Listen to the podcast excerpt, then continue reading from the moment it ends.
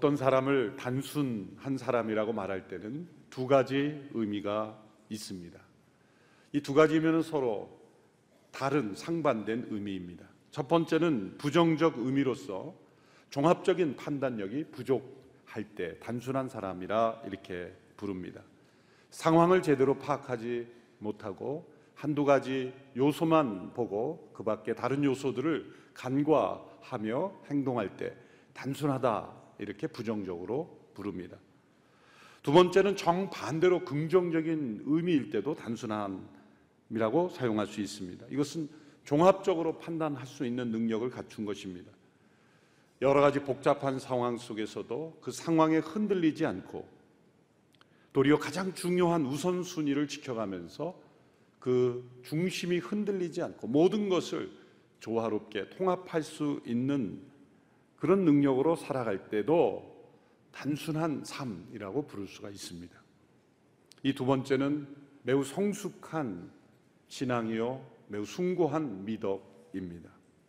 하나님께서 그분의 자녀들에게 요구하시는 삶의 모습은 이 두 번째 의미의 단순한 삶입니다. 영어 단어는 simplicity라고 부르죠. 이와 비슷한 단어 simplism이라는 단어도 있는데 이것은 정반대로 복잡한 삶을 거부하는 단순함입니다. 그러나 이 simplicity, 이 단순함은 삶의 복잡함을 받아들이면서도 그 상황에 흔들리지 않고 그 중심이 견고하게 바로 서 있고 자기에게 주어진 모든 일들을 잘 처리할 수 있는 능력 그런 단순함입니다. 믿음으로 사는 삶은 단순한 영혼의 삶입니다. 시편 62편은 단순한 영혼의 힘을 고백하고 있습니다. 시편 62편의 시작은 아크라는 히브리어로 영어로는 언론이라는 단어로 시작합니다. 시편 62편의 만 하나님만 할 때 그 만이 바로 히브리어로는 아크라는 단어, 영어는 언론이라는 단어입니다. 시편은 히브리어로 된 시죠. 시라는 것은 어느 한 언어의 시로 돼 있으면 다른 언어로 번역할 때는 원래의 그 시적인 그 표현과 느낌이 많이 상실되게 돼 있습니다. 그래서 다른 언어로 번역할 때는 또 다른 시로 번역을 할 수밖에 없는 것입니다. 그러나 원래 이 히브리 시로 보면은 제일 먼저 시작한 이 단어가 여섯 번이나 열두 구절인데 여섯 번이나 반복되면서 이 시 전체의 의미를 그 한 단어로 표현하고자 한 시입니다. 그래서 이 아크라는 단어, 언론이라는 단어 다음에 God, 하나님 엘로힘이 나옵니다. 그래서 오직 하나님만 이 단어가 제일 먼저 1절에 나옵니다. 이것이 전체의 주제라는 것이죠. 그 다음 두 번째 구절도 역시 같은 아크라는 단어로 시작이 되면서 그 다음에는 그분이라는 단어가 나옵니다. 이 그분도 역시 하나님이죠. 그러니까 1절은 오직 하나님만, 또 2절은 오직 그분만 같은 내용을 반복하는 겁니다.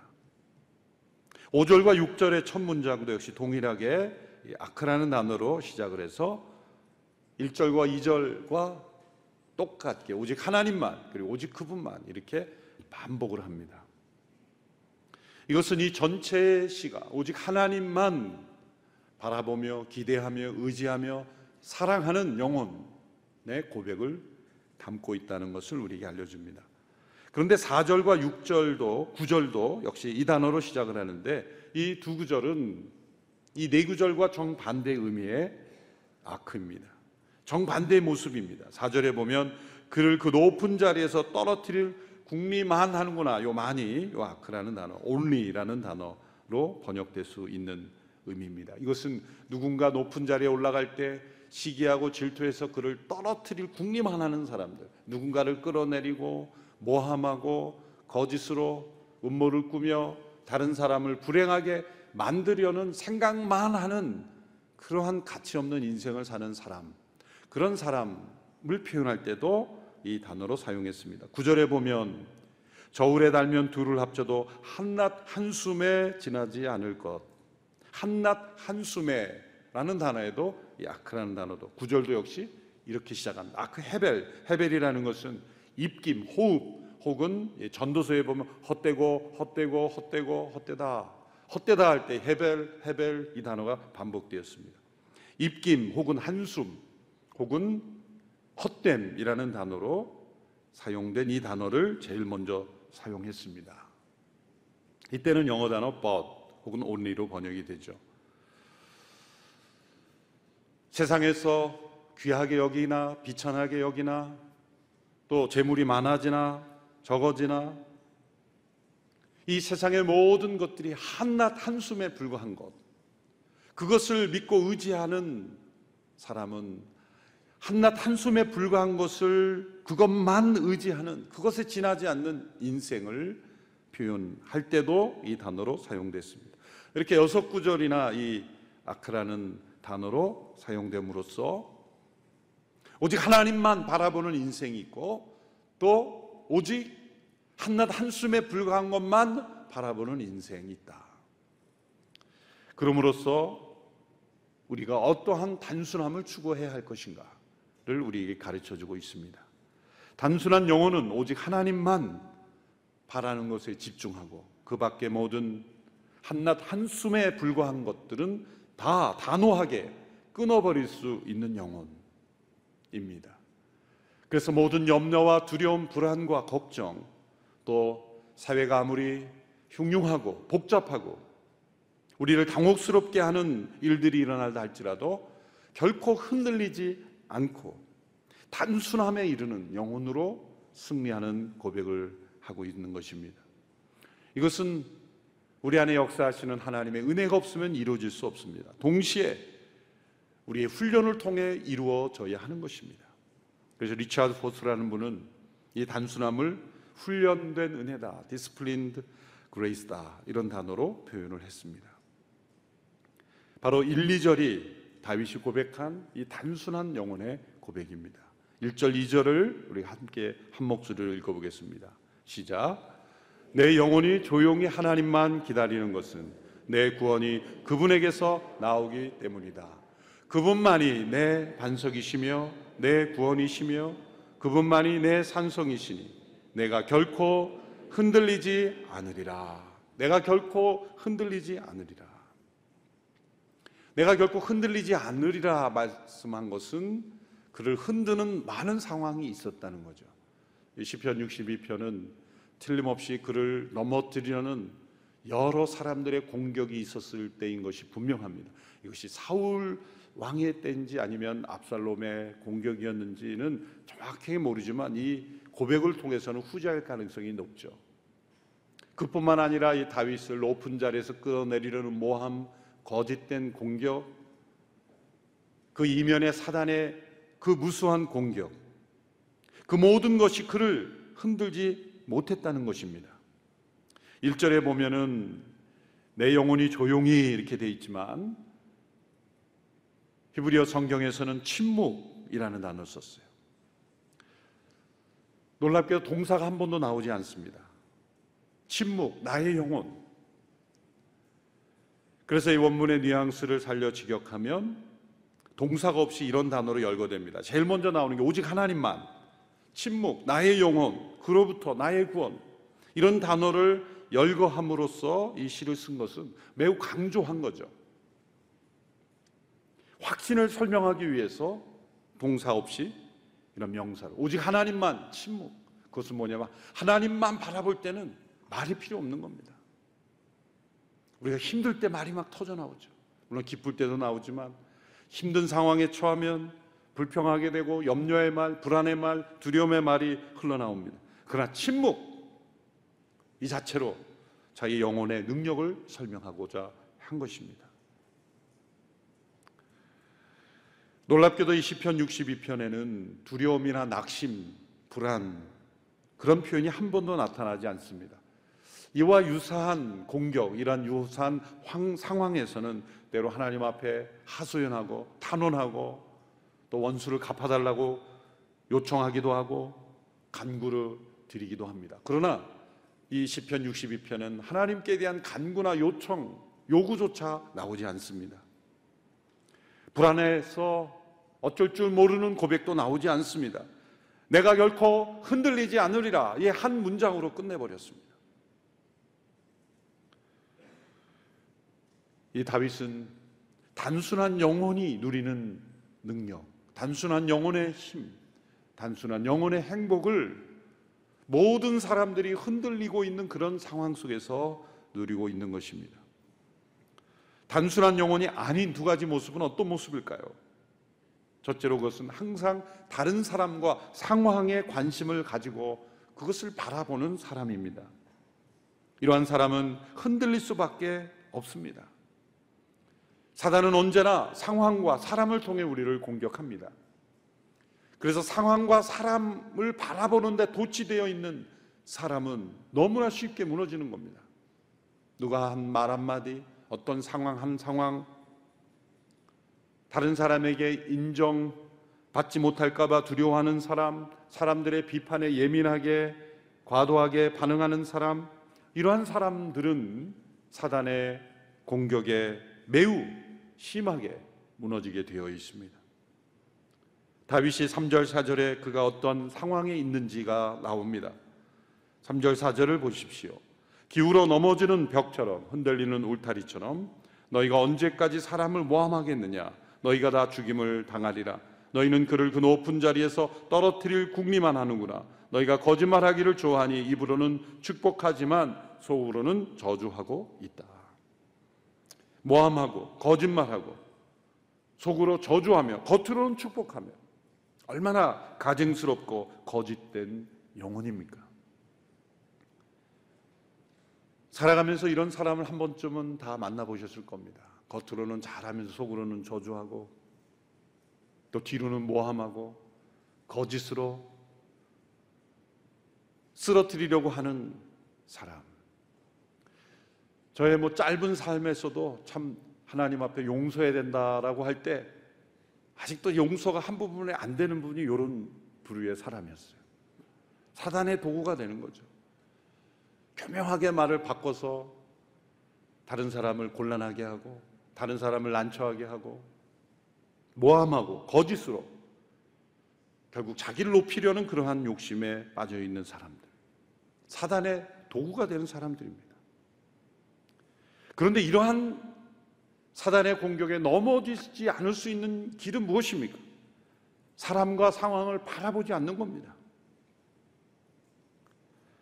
항상 다른 사람이 어떻게 생각할까, 또 어떤 상황일까를 바라보는데 도취되어 있으면 쉽게 무너집니다. 단순한 영혼은 상황에 쉽게 휩쓸리는 영혼이 아니라 오직 하나님만 집중하여 바라보기에 흔들리지 않습니다.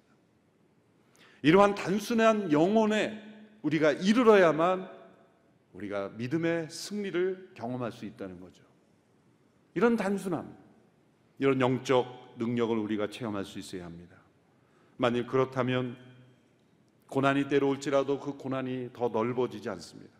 또 고난이 더 깊이 빠져들지도 않습니다. 마치 아침 안개가 대지를 덮고 있다가 해가 뜨면 사라지듯이 그 고난이 우리의 삶에 깊이 영향을 주지 못합니다. 오직 하나님만 바라보는 이 단순함을 우리 모두가 체험하고 훈련함에 이르게 되기를 축원합니다. 두 번째 이 단순한 영혼이 아닌 모습은 정반대로 항상 자기 자신만 관심을 가지고 바라보는 것이죠. 외부 상황과 사람에 도취되어 있는 것도 위험하지만 자기 자신에 도취되어 있는 것은 더 위험합니다. 자기 만족, 자기 자기에 충만한 사람들 아주 작은 풍파에도 쉽게 동요합니다.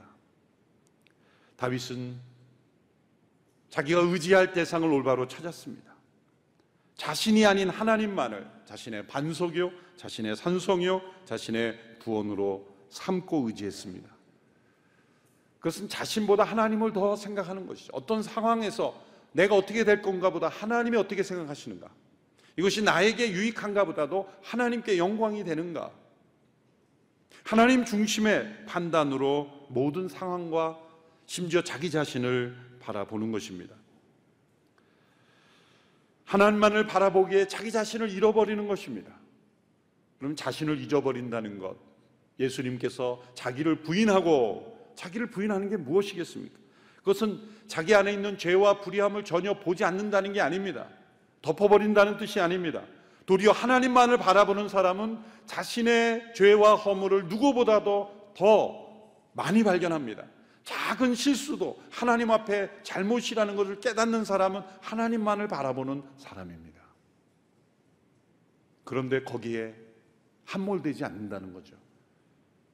오직 하나님만을 바라보는 사람은 예수 그리스도의 십자가의 구원을 믿고 의지하기에 그 십자가 앞에 자기를 내어드리고 자신을 부인하고 하나님의 용서를 체험하고 자기 자신에 집착하지 않습니다. 자기 안에 허물이 있다 그래서 자신을 정죄하여 스스로 심판하려 하지 않습니다. 하나님께서 십자가의 사랑으로 자신을 살리신 자기 자신을 자신이 정죄하여 심판에 이르게 하지 않습니다. 자기 자신을 잊어버립니다. 하나님만을 바라볼수록 우리의 영혼은 점점 단순해집니다. 그러나 자기 자신만을 바라볼수록 우리의 영혼은 더욱더 복잡해집니다. 스펄전 목사님이 이런 글을 남겼습니다. 오직 하나님만을 신뢰하지 않는 자들은 하나님을 전혀 신뢰하지 않는 것과 같다. 한 발로는 바위를 밟고 또 발은 발은 빠져들어가는 모래를 밟을 때 모래에 빠져들게 될 것이다. 한 발이 바위를 밟는다고 해서 안전한 것이 아니다. 두 발 모두가 바위에 서 있지 않으면 우리는 빠져들어갈 것이다. 라고 말씀했습니다. 오직 하나님만을 바라보는 것. 올해 영적 표요가 신명기 6장의 말씀. 온 마음 대 하나님만 사랑하라 할 때 그 많이 바로 오늘 시편 62편에 고백한 그 아크라는 단어. 하나님 그분만. 어떤 분이 올해 표요 하나님만 할 때 그냥 하나님을 그래야지 왜 하나님만 그렇게 표현합니까? 라고 부담이 되지만 구약 성경 전체에서는 우리가 하나님만 바라보는 삶에 대해서 강조하고 있어요. 그렇다면 우리의 일상, 우리의 삶의 의무를 다 팽개치단 말입니까? 그게 아니죠. 오직 하나님만 바라본다는 것은 우리의 영혼이 단순한 영혼이 되어서 우리의 모든 그때 바로 우리에게 주어진 모든 의무를 잘 감당할 수 있게 되는 겁니다. 우리에게 주어진 삶의 의무가 짐이 아니라 기쁨이 될 수 있는 것은 오직 하나님만 바라보는 단순한 영혼이 될 때 가능하게 된다는 거죠.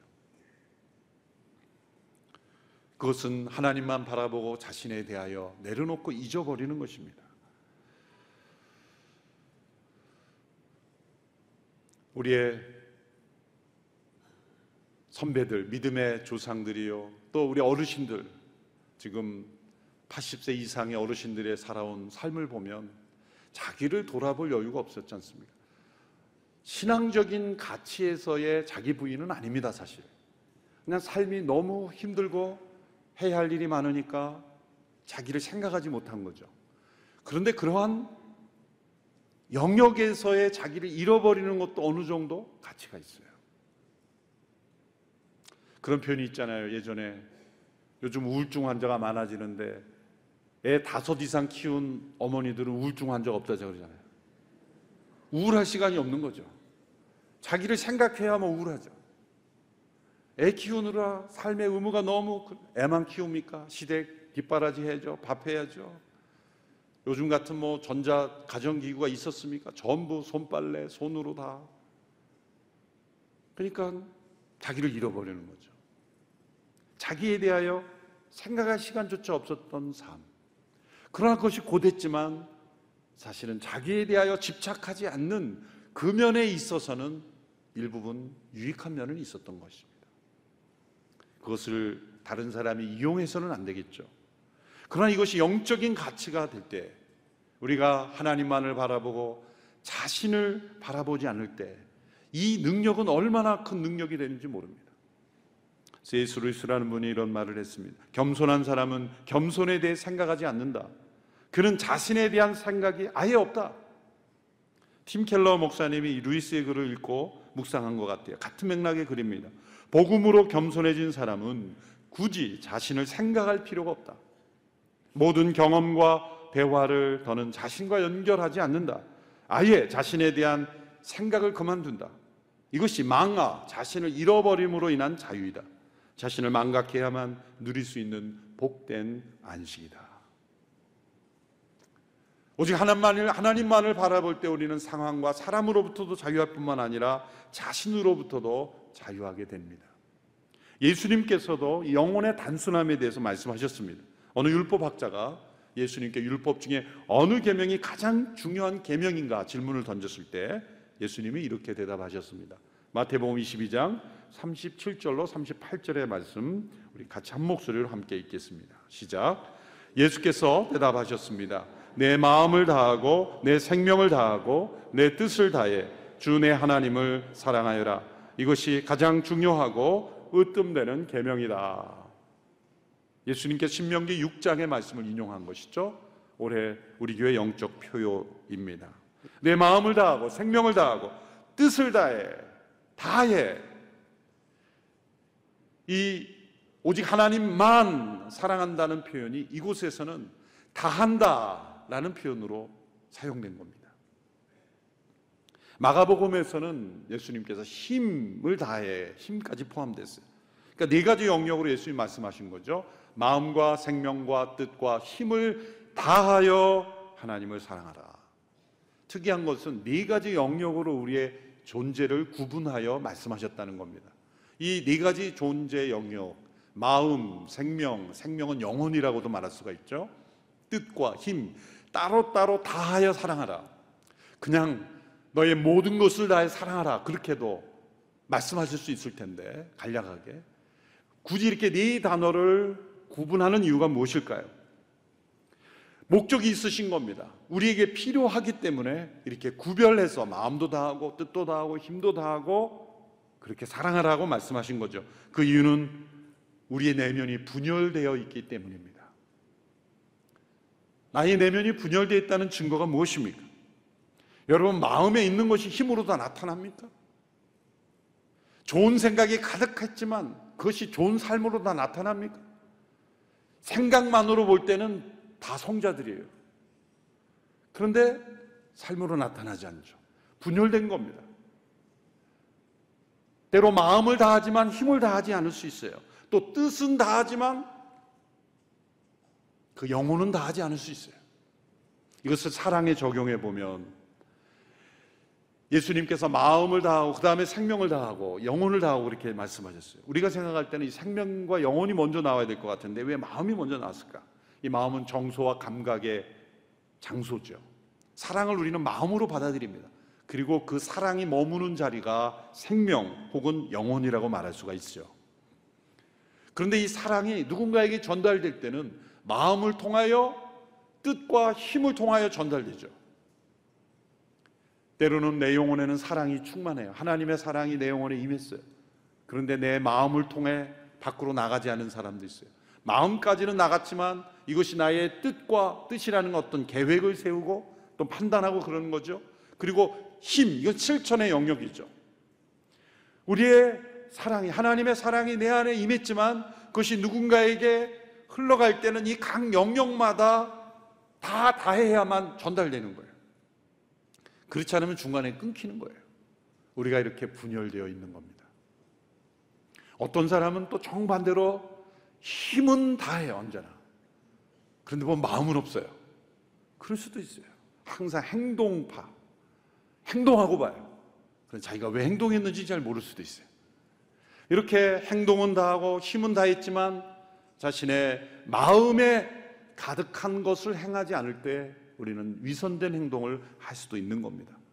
이처럼 이렇게 우리가 우리의 내면이 분열되어 있기 때문에 각기 다하여 하나님을 사랑하라. 그런데 마음과 생명과 뜻과 힘을 다하여 우리가 사랑할 만한 대상은 무엇인가? 정말 다하여 사랑할 만한 대상은 오직 하나님 한 분밖에 없어요. 누군가를 마음을 다하여 생명을 다하여 뜻과 힘을 다하여 사람을 사랑할 때는 상처를 받을 수 있어요. 물질을 마음을 다하여 생명과 뜻을과 힘을 다하여 사랑해 보십시오. 내가 이상한 사람이 되어갈 수 있어요. 이 세상의 모든 것들은 다 우리가 다하여 사랑할 수 없는 거예요. 필요한 것이고 우리에게 있어야 될 것이지만 우리가 다하여 사랑할 것은 아닙니다. 다하여 사랑할 그 유일한 대상은 오직 하나님 한 분밖에 없는 것입니다. 그래서 오직 하나님만 사랑하라 말씀하시는 거죠. 우리가 하나님 한 분만 사랑하게 될 때는 그 밖에 모든 것이 다 질서 있게 도와게 돼요. 그러나 하나님 한 분을 사랑하지 않을 때는 많은 것을 사랑하지만 모든 것이 다 형편없는 흔들리는 인생이 되어버리고 마는 것입니다. 왜냐하면 하나님 한 분만 사랑하는 것이 우리가 창조된 목적이기 때문이죠. 인간의 행복은 본래의 목적으로 돌아갈 때 행복이 오는 겁니다. 제자리에 있을 때 행복한 겁니다. 왜 불안합니까? 제자리에 있지 않을 때 불안한 거예요.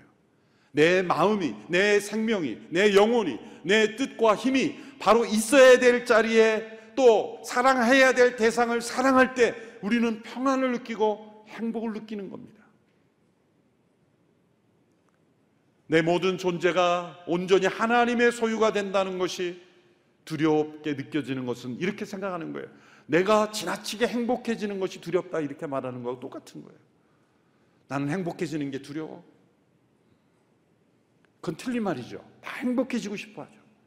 그런데 마음과 생명과 뜻과 힘을 다하여 하나님만 사랑하는 것은 하지 않기 때문에 행복이 무엇인지를 경험하지 못하는 거죠. 우리의 전 존재가 하나님만을 사랑하는 그때 우리는 정말 행복해집니다. 자유해집니다. 그리고 능력을 체험하게 됩니다. 어떤 상황에도 흔들리지 않게 됩니다. 사단의 공격도 우리는 능히 이길 수가 있습니다. 단순한 영혼, 하나님을 사랑하는 것에 마음과 생명과 뜻과 힘을 다하는 영혼, 그것이 단순한 영혼입니다. 그 영혼은 힘이 있을 뿐만 아니라 행복합니다.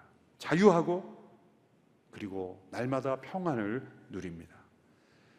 세상이 어떻게 돌아가든지 신경 쓰지 않는 게 아니라 세상이 어떻게 돌아가는지를 완벽하게 파악하고도 평안할 수 있어요. 어떠한 재난이 찾아온지 할지라도 결코 흔들리지 않습니다. 세상은 더 좋아지지 않습니다. 뉴스만 들어봐도 소위 힘 있다고 하는 나라들이 어떤 방향으로 가는지를 보면 세상은 더 좋아질 수가 없습니다. 강대국을 바라보고 세상이 더 좋아질 거라고 생각하면 안 됩니다. 과학기술이 우리에게 평안을 줄 거라고 생각하면 안 됩니다. 어떤 나라는 이 첨단 과학기술을 가지고 사람들을 감시하고 얼굴 표정과 입모양만 가지고도 사람들을 탄압할 수 있는 그러한 국가주의로 이 과학기술을 이용하는 그런 시대가 되어버렸죠. 이 모든 이 시대에 우리가 어떻게 승리하며 살아갈 수 있을까? 그것은 단순한 영혼이 되는 길밖에 없습니다. 상황을 바라보고 사람을 바라보고 자신을 바라보는 사람은 이 세상에 휩쓸려 버리게 되어 있습니다. 다시 본문으로 돌아오면 오직 하나님만 바라보지 않고 헛것에 불과하고 한낱 한숨에 불과한 것을 사랑하는 사람은 행복할 수 없습니다. 9절에서 11절의 말씀 우리 같이 다시 읽겠습니다. 시작. 비천한 사람도 헛것에 불과하고 귀족도 역시 별것 아니다. 저울에 달면 둘을 합쳐도 한낱 한숨에 지나지 않을 것이다. 사람을 억압하는 것을 힘으로 삼지 말고 남의 것을 훔치는 헛된 욕망을 품지 말라. 너희 재물이 늘어나더라도 거기에 마음을 두지 말라. 하나님께서 한 번 말씀하셨을 때 내가 들은 것은 두 가지인데 그것은 능력이 바로 하나님께 있다는 것이다. 다른 사람을 억압할 수 있는 힘, 늘어나는 재물, 귀족으로 여겨지는 것, 모든 것 다 한낱 한숨에 지나지 않는 것, 우리에게 행복을 줄 수 없는 것입니다. 물질의 풍요와 환경을 판단해 보면 과거의 어떤 시대보다도 더 발전된 기술과 더 많은 물자를 가지고 살고 있습니다. 그러나 삶의 목표는 과거의 어떤 시대보다 더 혼란해지고 있어요. 윤리가 더 무너지고 있지 않습니까? 법이 체계화되어 있지 않은 시대에도 사람의 기본적인 윤리를 따라 살아갔어요. 부모님을 공경하고 또 천륜이라는 것 그런 인식을 가지고 사람들이 살았어요. 그런데 이 시대에 이 풍요로운 사회 속에서 삶의 목표가 더 혼란스러워졌어요. 왜 그럴까요? 한낮 한숨에 불과한 것을 바라보기 때문입니다. 한낮 한숨에 불과한 것을 바라보게 한숨에 날아가는 인생이 되어버리고 있는 것입니다. 우리에게 필요한 변화는 단순한 영혼이 되는 것입니다. 능력이 오직 하나님께만 있음을 믿고 오직 하나님만 바라보고 의지하는 단순한 영혼, 그 영혼이 되는 것입니다. 예수님께 산상수훈에서 이 단순한 영혼의 모습을 이런 표현으로 사용하셨어요. 공중에 나는 새를 보라. 그 새를 하나님께서 어떻게 먹이시는지. 들에 핀 백합 꽃을 보라. 솔로몬의 모든 영화도 이 꽃 하나만큼 되지 못한다. 공중의 새를 보고 또 길가에 들에 핀 꽃을 보고 하나님의 돌보심과 하나님의 공급하심을 바라볼 수 있는 믿음, 이게 단순한 영혼입니다. 내가 단순한 영혼인가 아닌가는 예수님 말씀하신 대로 새를 보고 꽃을 보고 하나님을 바라보는 게 떠오르면 단순한 영혼으로 살고 있는 거고 아무리 새를 봐도 왜 저는 저렇게 시끄럽니? 이 꽃은 이렇게 시들었니? 그렇게 판단되면 단순한 영혼이 아닌 거예요. 단순한 영혼은 이 세상에 하나님이 창조하신 모든 세계를 보면서 그 하나님만을 바라보는 영혼입니다. 다른 사람을 봐도 하나님을 바라보고 자신을 봐도 하나님을 바라보고 오직 하나님만을 바라보는 단순한 영혼. 그 영혼만이 어떠한 상황에도 흔들리지 않고 승리할 수 있음을 말씀하십니다. 우리 모두가 이 단순한 영혼이 되게 하소서 그렇게 하나님의 은혜 가운데 훈련하고 자신을 하나님 앞에 드리는 우리 모두가 되기를 축원합니다. 기도하겠습니다. 살아계신 하나님 주님께서 말씀하신 이 단순한 영혼의 상태에 이르는 저희들이 되게 하여 주옵소서. 우리의 내면이 분열되어 있고 또 한날 한숨에 불과한 것에 집착하고 사랑하고 의지하는 저희들의 헛됨을 용서하여 주시옵시고 오직 하나님 한 분만 사랑하고 의지하는 단순한 영혼의 능력을 경험케 하여 주옵소서. 예수님의 이름으로 기도합나이다. 아멘.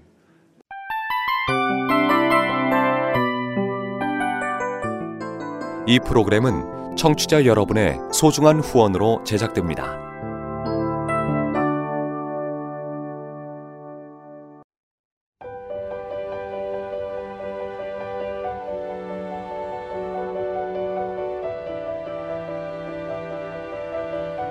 세상에는 수많은 교회들이 있지만 더 깊이 있는 말씀 강해를 찾기 위해 크기로만 교회를 선정하지 않습니다.